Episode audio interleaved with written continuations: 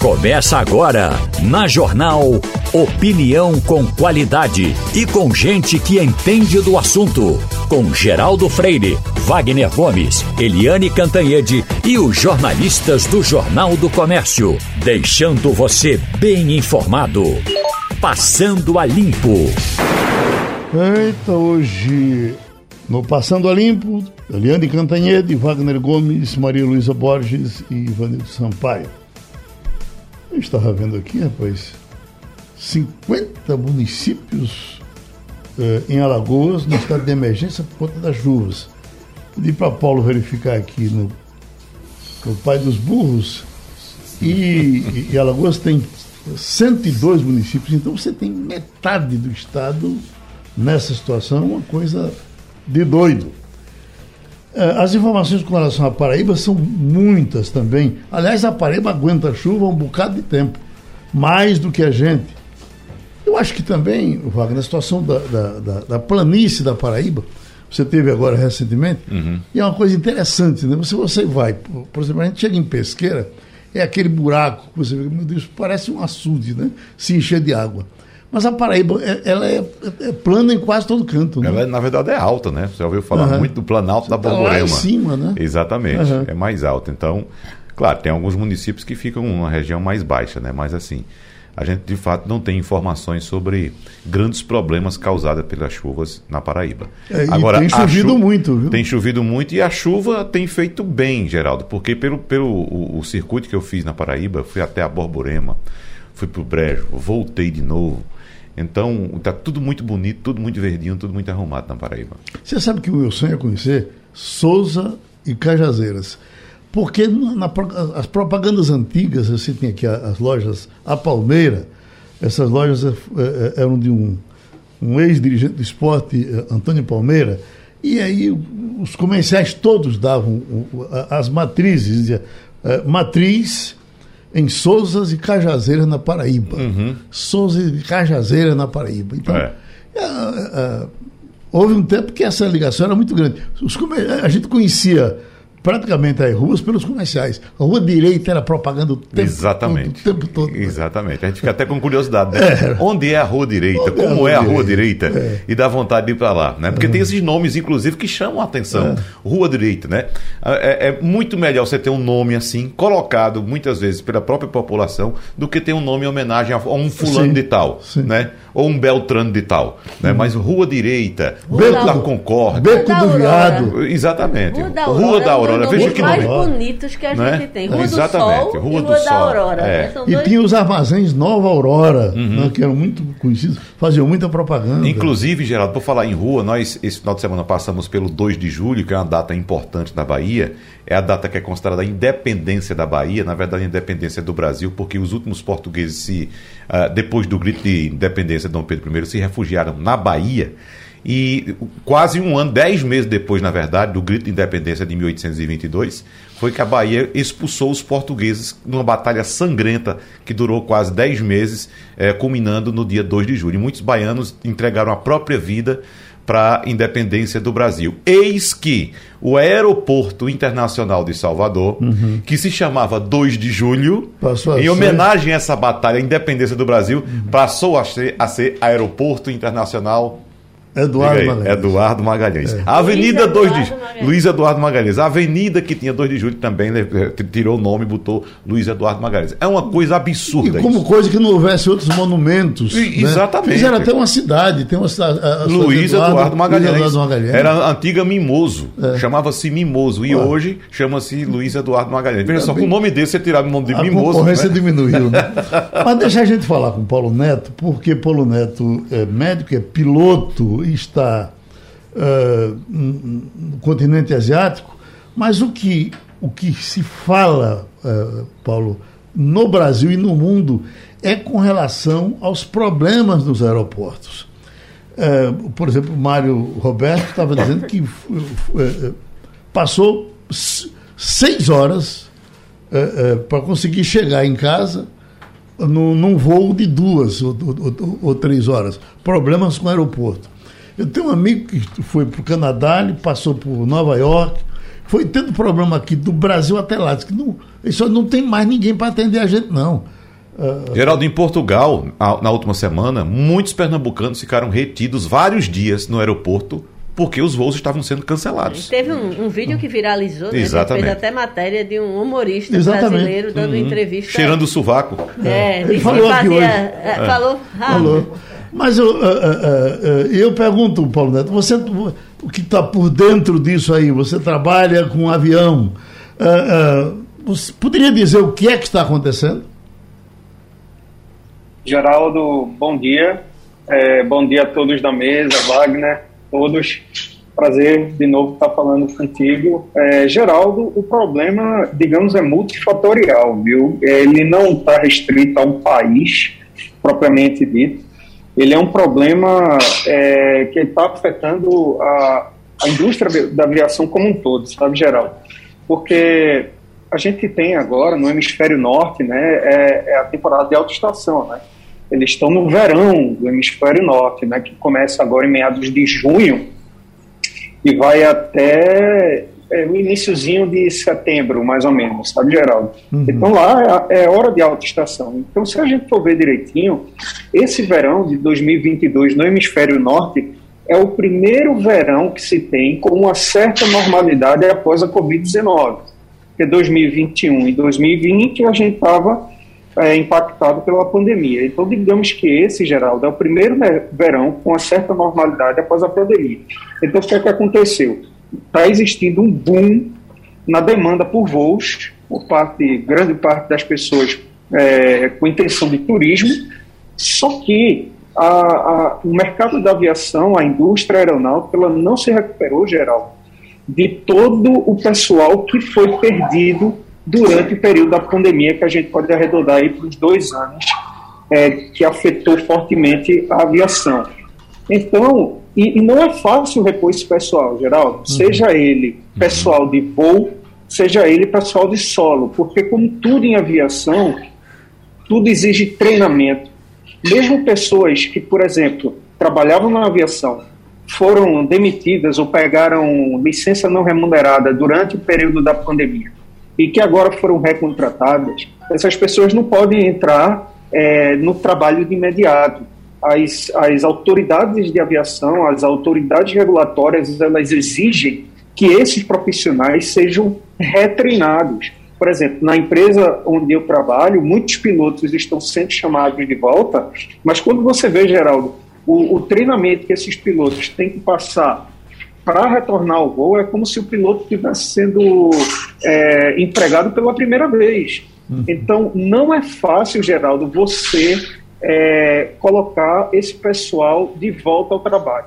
Também, Geraldo, tem o fato de que muita gente nesse período da pandemia, como eu falei, eles é, ou das, é, é, é, foram demitidos ou pegaram licença não remunerada e nesse meio termo arrumaram outro emprego e não querem mais voltar para a aviação. Uhum. Então está tendo esse desbalanceamento geral entre a demanda de passageiros, que está muito alta, é, como o pessoal querendo finalmente poder viajar depois de dois anos praticamente sem deixarem os seus países por causa da pandemia, e isso pegou todo mundo meio que de surpresa, não se esperava que o mercado ia ser tão aquecido agora no verão europeu, e não tem mão de obra suficiente para atender toda essa demanda, principalmente pessoal de solo, seja carregadores de bagagem, pessoal de ticket, pessoal de balcão, e vários outros profissionais que auxiliam o voo, geral. Uhum, escute, é, é, a minha curiosidade é que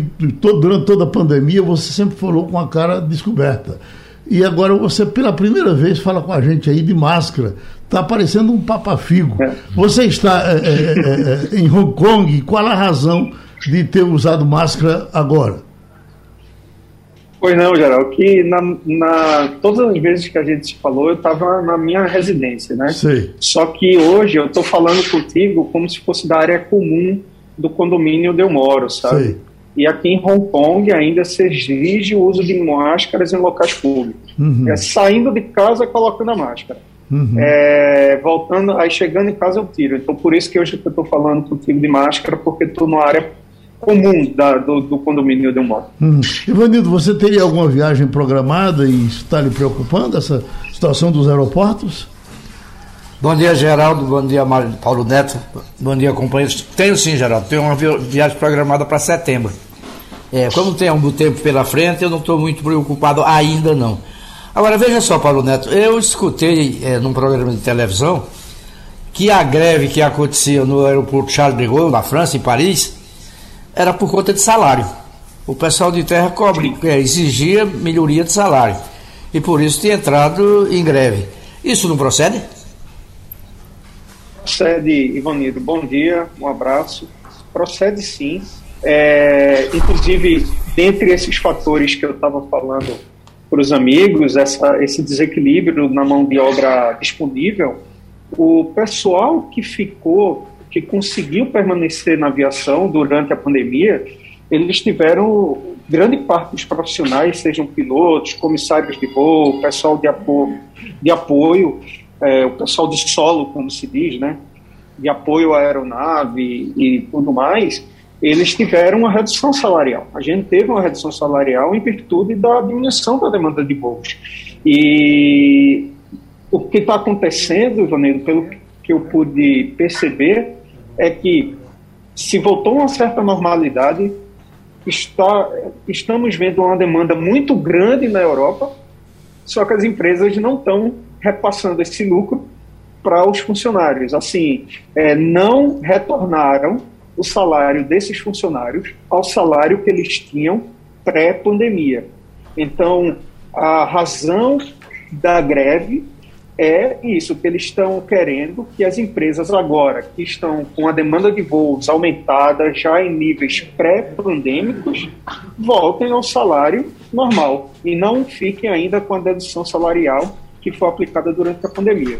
Uhum. A mesa aqui tem alguma dúvida ainda para tirar? Não, eu só é, acho que Paulo já disse tudo. A questão de fato é que falta profissionais para atuar nos aviões e aeroportos. Eu sei que Maria Luísa tem alguma questão ali, já levantou o dedinho, então vou passar minha vez para Maria Luísa, porque Paulo já respondeu. E deixar um abraço aqui para Paulo também, né? Uhum. Paulo, bom dia.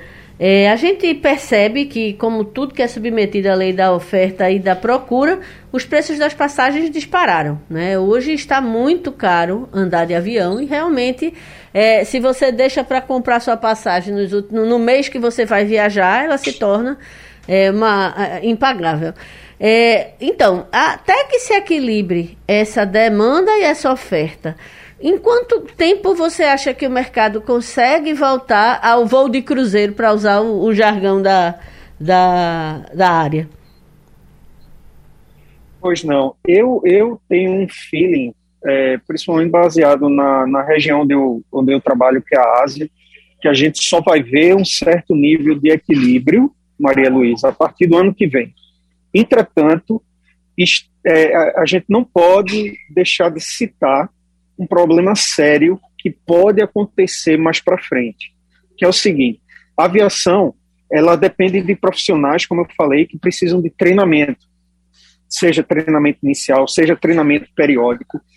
E a gente sabe que um, um dos profissionais críticos para toda operação aérea são os profissionais a bordo, sejam pilotos ou comissários de voo.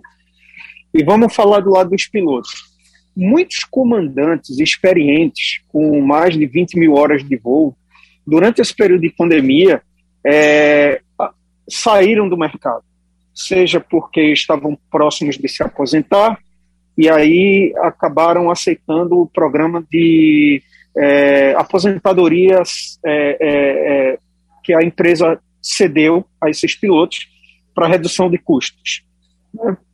Então, o que é que, que, é que pode acontecer nos próximos anos. Durante esses dois anos de pandemia, se criou um buraco muito grande no que as empresas perderam pilotos extremamente experientes e os copilotos que estavam sendo preparados para assumir os postos de comandante, eles não tiveram a sua promoção continuada, porque com a suspensão do, dos voos, a grande maioria das empresas suspendeu os processos de promoção. E agora a gente tem o reaquecimento desse mercado da aviação. O que gera uma certa preocupação, e aí eu chego no ponto que você citou, é até que ponto a segurança de voo poderá ser impactada nos próximos anos, até que pilotos que, com menos experiência, assumam o lugar desses pilotos experientes que deixaram a aviação devido a uma aposentadoria precoce ou porque procuraram outro emprego. É, então, esse gap, esse intervalo, esse desbalanceamento pode levar, pode gerar problemas de segurança de voo. É difícil mensurar isso, mas é um problema que ele está como se tivesse é, subliminar e que ele pode pipocar. Acredito que isso seja mais visível ano que vem, quando a gente tenha a, tenha a situação um pouco mais normalizada. Professor José Ricardo, o nosso consultor de português, tem uma matéria, professor, dizendo português é obstáculo para 83,5% dos jovens em processos seletivos. Aí vem o núcleo brasileiro de estágios, candidatos a vagas de estágio aprendizado, são jovens que são reprovados. Eh, do, do contingente que procurou, só 6,5% eh, conseguiram passar dessas provas. E eles estão atribuindo isso à ausência das aulas presenciais. Dá para chegar a tudo isso? Bom dia, Geraldo. Bom dia, Bom dia a todos os ouvintes da Rádio Jornal. Olha, é claro que a pandemia impactou. Você tem um levantamento feito em 2019 Geraldo, esse percentual chegava em torno de 50%. Certo? Então, nós fomos para 83,5%. Aí uma, um aumento de 67% de reprovação com relação à compreensão, é, interpretação, leitura, parte gramatical do que diz respeito à língua portuguesa. Então, é claro que isso acentuou. Mas a questão também é muito interessante no sentido de que esse problema está na base no processo de alfabetização e letramento, isso começa lá na base. Você imagina, geral, o prejuízo para essa geração que enfrentou esses dois anos com 5, 6 anos de idade.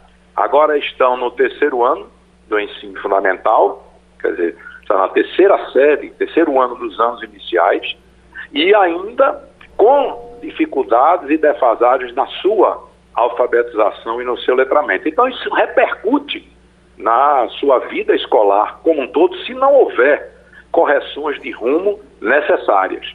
Inclusive, vale destacar que o Ministério da Educação tem um excelente programa nesse sentido, certo? que a que as escolas podem recorrer. E entendo que as escolas devem estar fazendo esse processo para diminuir as lacunas existentes, sobretudo com relação a esses dois últimos anos. Então, impactou? Impactou sim esse período de pandemia e algo que já vinha de maneira sofrível, já se vinha sentindo, já vinha se ampliando. Nós aumentamos em praticamente 40% o nível de, de não aproveitamento no processo de letramento e alfabetização geral. Então isso compromete uma geração inteira. E os, a correção de rumos se faz necessária de imediato. E tem nesse ano que está se procurando dar uma certa regularidade, a gente correr com esses processos de, de eu não digo de cobrir totalmente, porque na verdade isso não é possível, mas pelo menos é, mitigar, diminuir as lacunas que estão aí presentes. Maria Luísa Borges. Bom dia, professor. Uma curiosidade: é, a partir de que série seria desejável que uma, uma estudante tivesse condições de ler é interpretar o que se lê, né? Porque não basta apenas você decorar uma sequência de letras, mas você entender o que você está lendo. Qual, é, qual seria este momento ideal? E se o senhor puder dar mais detalhes sobre esse programa do MEC a que o senhor se referiu, porque de repente os pais que estiverem nos ouvindo, que estejam com essa preocupação na cabeça, podem até cobrar da escola que, que é, tente trazer esse programa para dentro da, da sua experiência e tente é, fazer com que seus alunos, seus filhos, no caso, avancem na, nesse processo.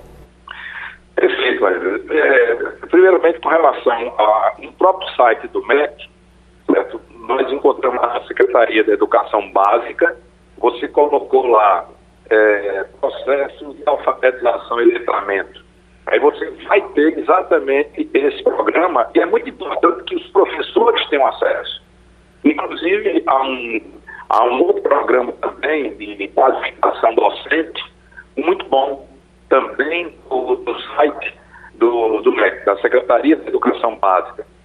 Então, ao entrar, o, as direções pedagógicas das escolas vão encontrar um rol de, de programas que serão, esses, esses programas serão muito úteis para as escolas. Ao lado disso, cada escola tem sua realidade.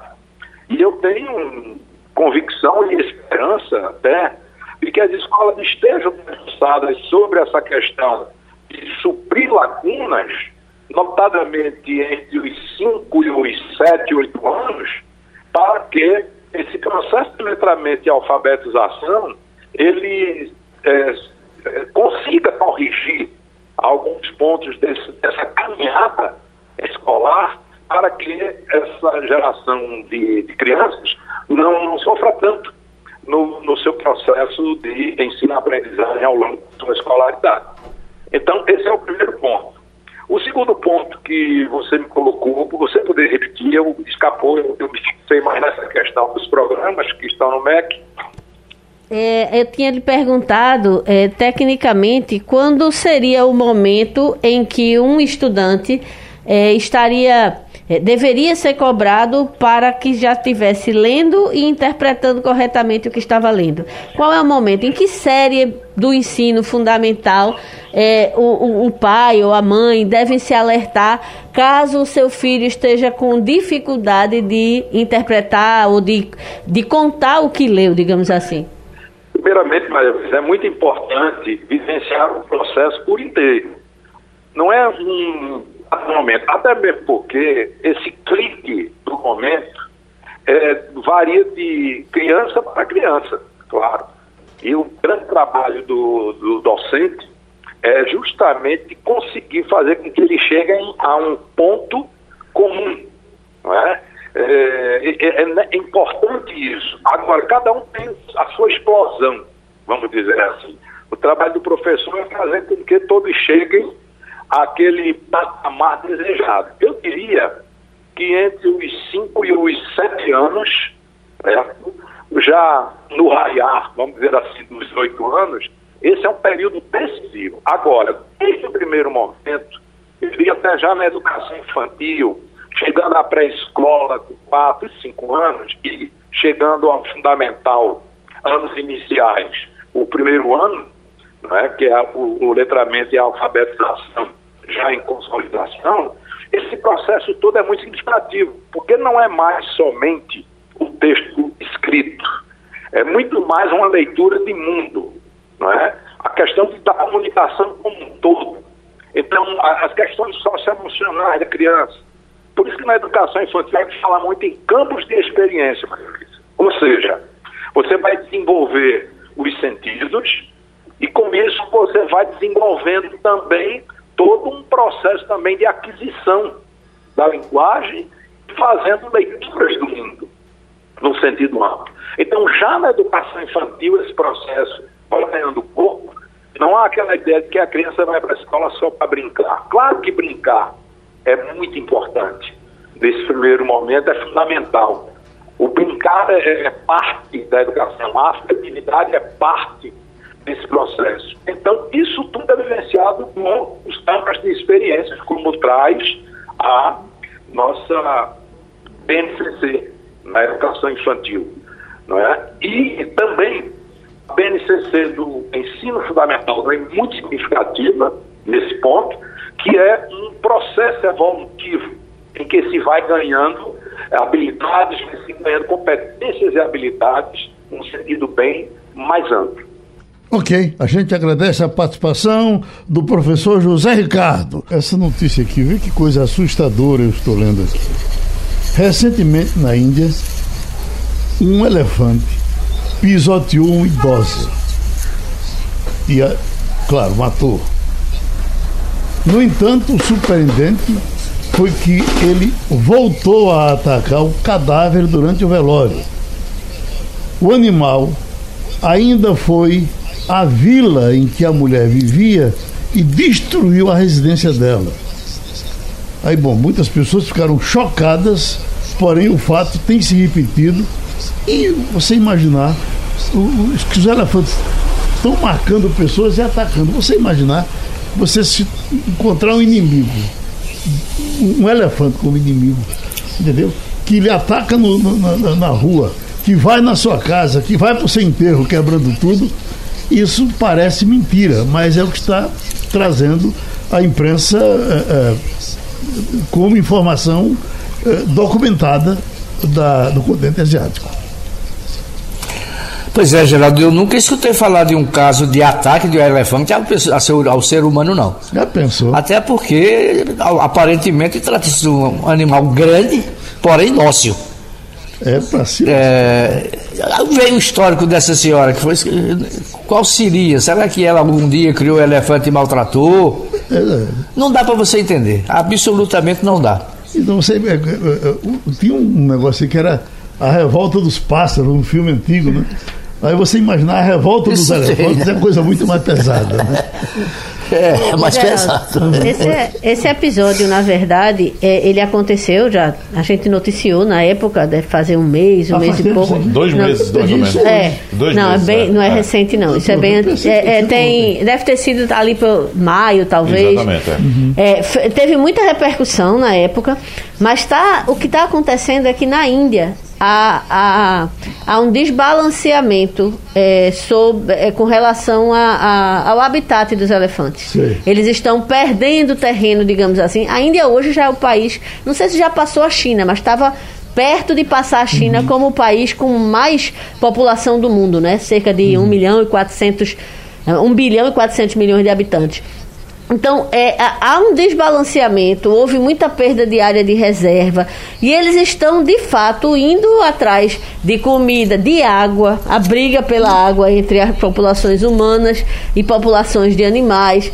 Então, é, parece que a, a rixa, digamos assim, uhum. desse elefante, ele começou exatamente quando a mulher foi buscar água em alguma região que, teoricamente, seria uma região onde o território seria é, era para ser nativo. Historicamente aí, se fala na memória do elefante. Isso, é, ele tem um né? cérebro, é, exato, tem um cérebro uhum. desenvolvido e de fato ele é, dá todos os indícios. A, a espécie de elefante indiana não é a mesma da africana. Né? É, uma, é uma espécie que eles têm lá e que em muitos casos ela chega a ser até domestic, a ser domesticada. Tem passeio que você faz, é, é, passeio no lombo de, de, elefante, né? em uhum. algumas cidades. Mas esse desequilíbrio é, é, eu estava vendo, estava resgatando aqui uma matéria da CNN que a gente chegou a falar na época.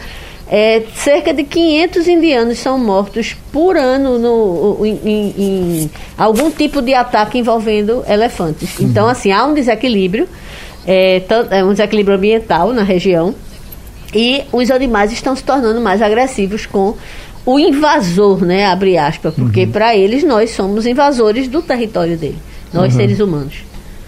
Entendeu?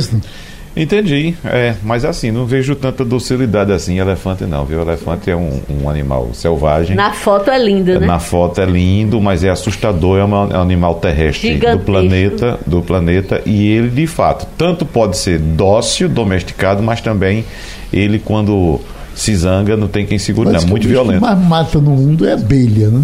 É, abelha. A, a, a abelha se destaca aí com. Eu estava vendo, a, a, os habitats e as florestas estão sendo, estão sendo erodidos pela agricultura e também por obras de infraestrutura à medida que a população da Índia vai crescendo. Hoje já tem 1,4 bilhão de habitantes na Índia. Inclusive, Geraldo, você falando aí de abelha, eu lembro de uma reportagem que eu acompanhei no Pantanal. E uh, o repórter perguntou ao morador do Pantanal, um senhor que morava praticamente sozinho, só ele e a esposa, num lugar bem, bem, bem ermo, e perguntou se ele não tinha medo de, de onça, de cobra, dos javalis que corriam por lá. E disse: Onça? Cobra? De jeito nenhum, tem medo é de abelha.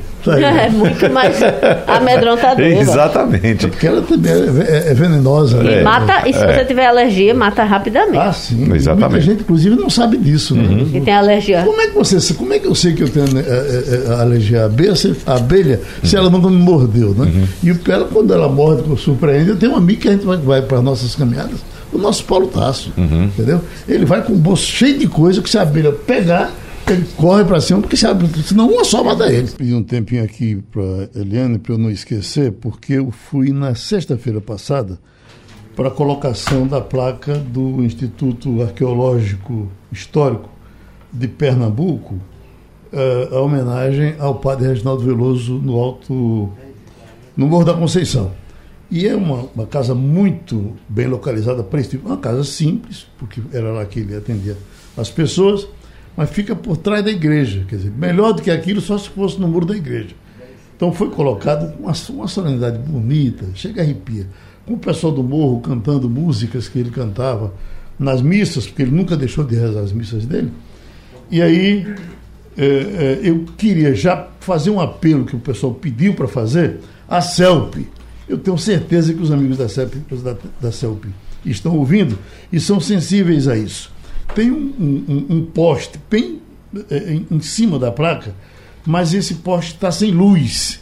E o pessoal pede por tudo que coloque a luz é, do poste para que a, a, a placa ganhe visibilidade à noite. Então, minha gente, é por trás da igreja do morro, não, não tem como se perder. Eu depois vou ligar para a CEL para falar com alguém sobre isso, mas eu tenho certeza que os nossos amigos já se antecipam, porque o padre Reginaldo merece essas homenagens todas. E aí, dona Edileuza, a mulher dele, pediu por tudo que mandasse um abraço para o seu José Honório Pereira, que é morador do Alto Zé Bonifácio, que nos escuta, e também para dona Hilda Veloso, cunhada do padre, casada com Paulo Tasso Veloso. Pronto. E daqui para frente é só abraço e muito obrigado. Eliane Cantanhede, eu estava semana passada é, é, no, tomando, eu nem noticiei, tomando conhecimento da morte do ex-ministro Hernando Galveias.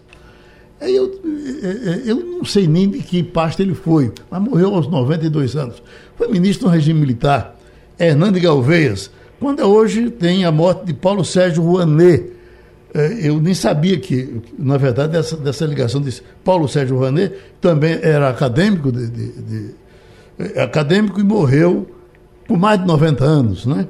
E o filho do, do governador uh, Ronaldo Caiado agora morreu com 40 anos ontem à tarde, causa desconhecida, mas temos três mortes aí. Uh, uh, não sei por que eu trouxe essas mortes para você, mas era o que eu tinha para essa manhã. É, é, bom dia, Geraldo, colegas, ouvintes. A primeira coisa é o Sérgio Rouanet. Sim. Né? O Sérgio Rouanet morreu aos 88 anos e um grande personagem, né? um humanista, um diplomata, antropólogo, escritor, filósofo, vários livros publicados, um homem das artes, da cultura e que deixou um legado, né? Porque uhum. ele deixou o nome dele cravado, Lei Rouanet, de estímulo à cultura brasileira. E a gente, quando fala em cultura brasileira, né, Geraldo, uhum. a gente está falando em tanta coisa, né?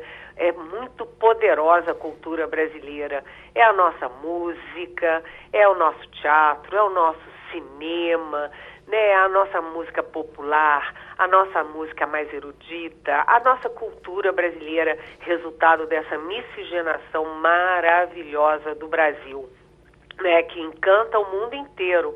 Onde você vai, tem lá música brasileira, por exemplo, né?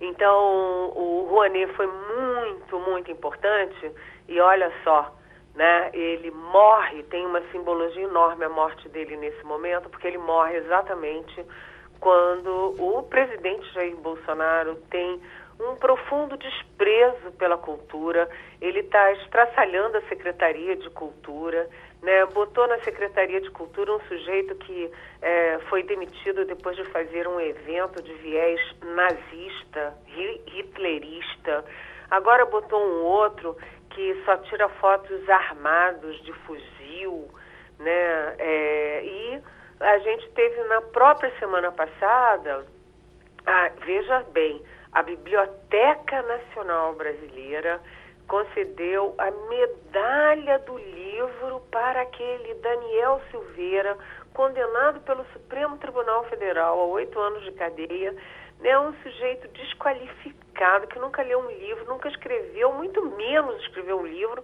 e agora o Daniel Silveira está lá ao lado de Carlos Drummond de Andrade, né? É um escárnio isso, é um soco no estômago da sociedade brasileira. Então, a morte do Rouanet, nesse momento tem uma simbologia enorme. O que estão fazendo com a cultura brasileira, né? Uhum. É, essas coisas é, acontecem agora, mas deixam marcas, cicatrizes, sabe, Geraldo? É, por isso eu é, foco muito nisso. As outras mortes, o Hernani Galvez foi, é, ele é um grande, foi um grande economista, ele uhum. foi, é, trabalhou com Costa e Silva, se não me engano, foi com Costa e Silva, com Emílio Médici, é, tinha, foi ministro da Economia. Ele Sim. foi ministro da Economia, lembro bem, eu acho que foi também presidente do Banco Central. E o filho do Ronaldo Caiado tinha 40 anos, tinha o nome dele, né, Ronaldo Caiado Filho, e morreu na fazenda, muito triste ontem, Brasília toda mobilizada, né, todo mundo, é, esquerda, direita, centro, até o presidente Bolsonaro soltou nota. É, foi muito, muito triste a morte de um rapaz de 40 anos. E, um, e o Ronaldo Caiado ele também governador de Goiás, muito respeitado, né? Um médico é, que vem ali do DEM, agora na União Brasil, e é muito respeitado, inclusive pela esquerda, porque é um homem de palavra, é um homem de caráter. Uhum. Então, é sempre triste, uhum. né? E, é, enfim, foi um fim de semana meio pesado, né? Uhum. Ivanildo Sampaio? Bom dia, Eliane. Eliane, é, o Estado de São Paulo publicou ontem uma, uma ampla reportagem com a, a, figura de Amarildo Costa de Oliveira, mais conhecido como Pelado, responsável pela morte de Bruno Pereira e de, do jornalista Dom Phillips. Eu pergunto a você, por trás desse crime estaria alguém que a gente não sabe quem seria, já que isso aconteceu lá no fim do mundo, na fronteira da Amazônia com o fim do mundo, e é uma região onde o tráfico é certamente tem uma força muito grande sobre aquelas populações ribeirinhas? Agradeço por trazer esse tema aqui, essa reportagem do Leonêncio Nossa, do Estadão. Sabe por quê? Eu vou te confessar, eu achei a reportagem mais importante do fim de semana e eu chorei quando li, porque é um retrato do Brasil aquela reportagem. O Pelado, esse camarada agora que matou o Bruno Pereira e matou o Dom Phillips de uma maneira horrorosa. Tentou queimar os corpos, não deu certo, esquartejou, é, decapitou, enterrou de qualquer jeito lá no meio do mato. É, ele tem uma origem oposta.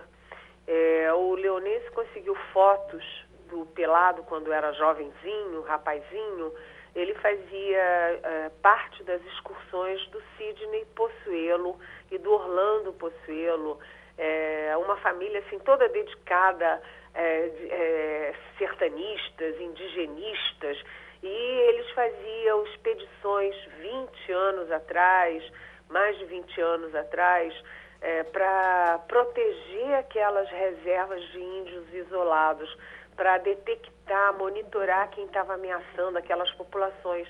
E o pelado, jovenzinho, ajudava, ajudava a construir as, as embarcações, é, dava os caminhos, ou seja, ele estava ali na direção certa. O que, que aconteceu nesses 20 anos que ele foi sendo transformado nesse monstro? São as condições de vida. Ele fica lá jogado, ignorado pelo Estado brasileiro, né, sem nenhuma proteção, sem condições, e aí ele vai aderindo, né, ele vai aderindo ao crime. A história é horrorosa, é muito triste, né? Triste pelo Dom, em primeiro lugar, né, o Dom e o Bruno, triste pelos índios que estão lá abandonados, triste pela, eh, pelo descaso federal em relação a tudo isso. E triste também pela história do próprio Pelado. Como ele foi sendo tragado pela miséria, pela falta de condições de vida, aí é cooptado pelo contrabando, pelo tráfico, pelo crime e vira um assassino monstruoso, né?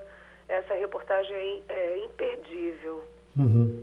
O, Eliane, eu estava uh, vendo nesse fim de semana a unanimidade dos economistas, das pessoas informadas entrando com os dois pés em cima dessa PEC kamikaze. Aí, pensando bem, essa PEC kamikaze foi aprovada no Senado por 70 a 1. Só teve um voto contra, que foi o de Serra. 78 a 1. 78 a 1, não é? É.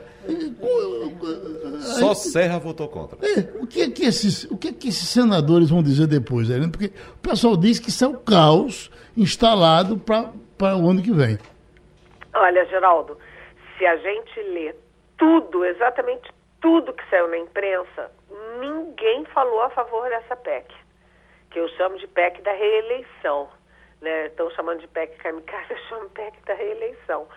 É, ninguém, nenhum economista, nenhum jurista, nenhum advogado, nenhum é, jornalista, nenhum especialista, nenhum nada. Ninguém, absolutamente ninguém falou a favor e foi quase unanimidade. Se não fosse José Serra, uh, teria sido unanimidade no Senado. Por quê? Porque o governo deu um cheque-mate na oposição. A gente sabe que o principal problema é, do Brasil nesse momento são 33 milhões de pessoas passando fome. Né? É preciso dar uma resposta. Aí o Serra pergunta: vem cá, isso aconteceu ontem e ninguém tinha visto? Por que só agora? Só agora? A resposta é simples, porque o presidente Bolsonaro está mal nas pesquisas, né, em relação ao Lula. O Lula, é, ex-presidente Lula do PT, pode efetivamente ganhar no primeiro turno, não estou dizendo que vai, mas pode, pelas pesquisas. Desculpa. E, é, e aí bate o desespero e aí eles entram no vale tudo. E o Senado aprovou, é, olha só, primeiro, é, é, decreto emergencial. Eles criaram uma situação emergencial porque com a emergência você joga no lixo a lei eleitoral que proíbe gastos sociais em ano eleitoral. Joga no lixo a responsabilidade fiscal. Joga no lixo o teto de gastos, porque aí você estoura qualquer gasto, qualquer teto e vai gastando 41 bilhões. E aí você ah, vai pegando parcelas do eleitorado que são foco do Bolsonaro. Então, se você olhar as pesquisas todas, a pobreza está com Lula. É assim, acachapante a diferença da base da pirâmide pró-Lula contra Bolsonaro. Então, a PEC é isso, aumenta de 400 para 600 reais e inclui parte daquela fila enorme de um milhão e meio de pessoas ou mais que está na fila esperando o auxílio. É, dá o, aumenta o Vale Gás é, cria o, o, voucher de mil reais para caminhoneiro, que é uma categoria. E agora, é, de última hora, o Senado incluiu também os taxistas. Só que são 100 mil taxistas, isso não faz cosquinha na eleição.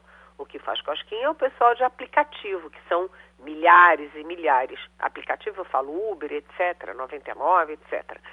E agora a Câmara quer incluir também o, pessoal de aplicativo. Isso é uma bomba fiscal que vale só até dezembro, ou seja, é só na eleição e é, vai ficar para o próximo governo, seja ele quem for. Agora, veja bem, Geraldo, por que, que a oposição maciçamente votou? Primeiro, porque é, não soube reagir. Segundo, porque diz que é, ficou no mato sem cachorro, porque como votar contra o aumento do auxílio emergencial, o vale gás, o auxílio a, a caminhoneiro. Né? Então, o governo deu um cheque-mate. Só que quem paga depois a conta é o povo brasileiro. E, como sempre, é o mais pobre. E essa PEC é uma PEC que ninguém lucra, só o Bolsonaro. Oi, Wagner. O Eliane, o presidente do Senado, Rodrigo Pacheco, promete para este início de semana uma solução para CPI do MEC. Então, inclusive, amanhã haverá uma reunião com as lideranças da casa para tentar definir o futuro, ou traçar o futuro desse pedido de comissão parlamentar de inquérito para investigar aqueles casos de corrupção no MEC. De que maneira tende a descascar esse abacaxi o presidente do Senado, hein, Eliane? Sabe que o Rodrigo Pacheco, ele não gosta muito de CPI, né? Hum. Ele relutou muito na CPI da Covid, relutou muito, só instalou por ordem do Supremo Tribunal Federal e agora também ele reluta muito em relação à CPI do MEC. E no caso da CPI do MEC, o Rodrigo Pacheco tem muita razão. É, primeiro porque a gente está em julho, né? a eleição é em outubro. Quem é que vai focar em CPI do MEC? Quem é que vai fazer o dever de casa? Vai lá investigar, olhar as contas, quebra de sigilo, etc. Segundo, qual é a mídia que vai dar foco nisso? Sabe? É, é muito mais espuma. Essa história não vai muito longe. Né? É, e aí o governo está mexendo mundos e fundos para não ter, de qualquer forma, porque se for para apurar sério, tem muita coisa, né? Tem muita coisa, até porque o foco pode parecer que é o Milton Ribeiro, o pastor presbiteriano que foi ministro e que depois foi preso, né? Acaba de ser preso, mas o foco acaba sendo o presidente Jair Bolsonaro. Até porque o Milton Ribeiro jogou o Bolsonaro duas vezes na fogueira. Uma, quando declarou à Polícia Federal que foi o Bolsonaro que botou aqueles dois pastores vigaristas no MEC para fazer, para roubar, né? Para fazer corrupção. Né? Foi o, o, o Milton Ribeiro declarou, quem botou eles lá foi o presidente Bolsonaro. Eles que não tenham vínculo nenhum com a administração pública, muito menos com o MEC. E a segunda vez que o Milton Ribeiro botou o Bolsonaro na figueira foi com a gravação, em que ele diz que o Bolsonaro deu informação privilegiada para ele sobre busca e apreensão. Ou seja, a CPI, o foco sempre é o governo e sempre é o presidente. Então é ruim para o Bolsonaro.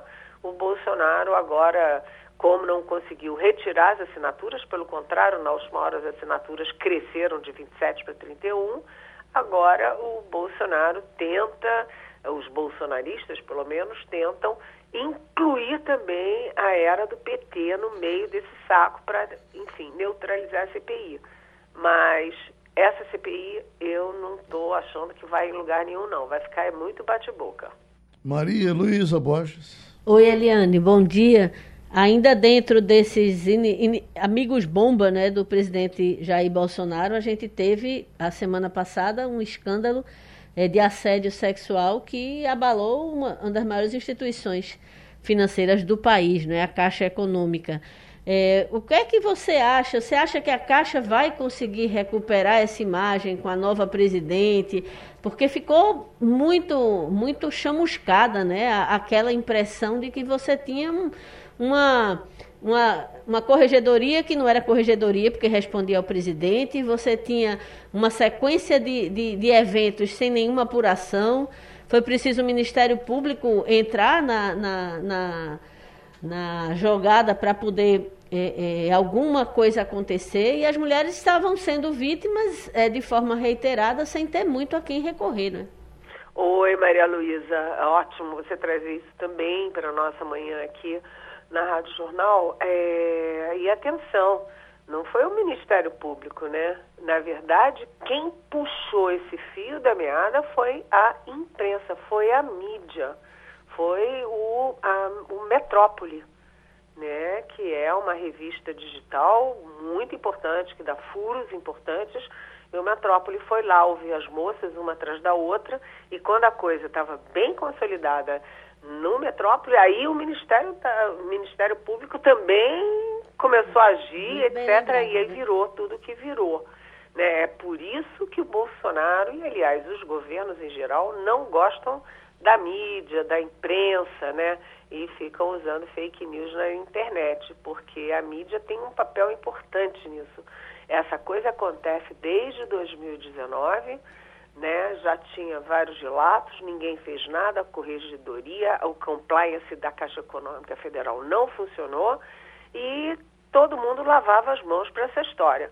Agora, as moças foram muito corajosas, porque depois que a primeira fala a outra fala, a outra fala, a outra fala, igual com o médico Abdel Maci, igual com o bruxo de Abadiânia, né? É, então é um, um novelo, né? Vai, é uma bola de neve crescendo. Agora, a Caixa Econômica Federal não é apenas um, maior banco público é, nacional que cuida dos, dos projetos sociais, que financia os projetos sociais do país, mas é também um dos maiores, se não o maior da América Latina. É uma a Caixa Econômica é uma potência.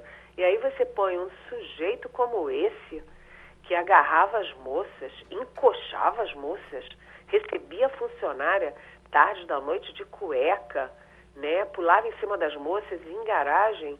Agora, o mais grave disso tudo isso, Maria Luísa, é que quando ele foi para o governo, todo cidadão que vai ocupar um cargo importante no governo passa pela ABIN, passa pelo, pela, pelo GSI, tem que ter uma ficha limpa minimamente para não estourar depois escândalo. E esse cidadão, Pedro Guimarães, quando ele estava no Santander, na iniciativa privada, ele já tinha processo por assédio desse tipo. Ok, Eliane Cantanhede, a gente se encontra a qualquer momento e terminou o Passando a Limpo. A Rádio Jornal apresentou opinião com qualidade e com gente que entende do assunto. Passando a Limpo.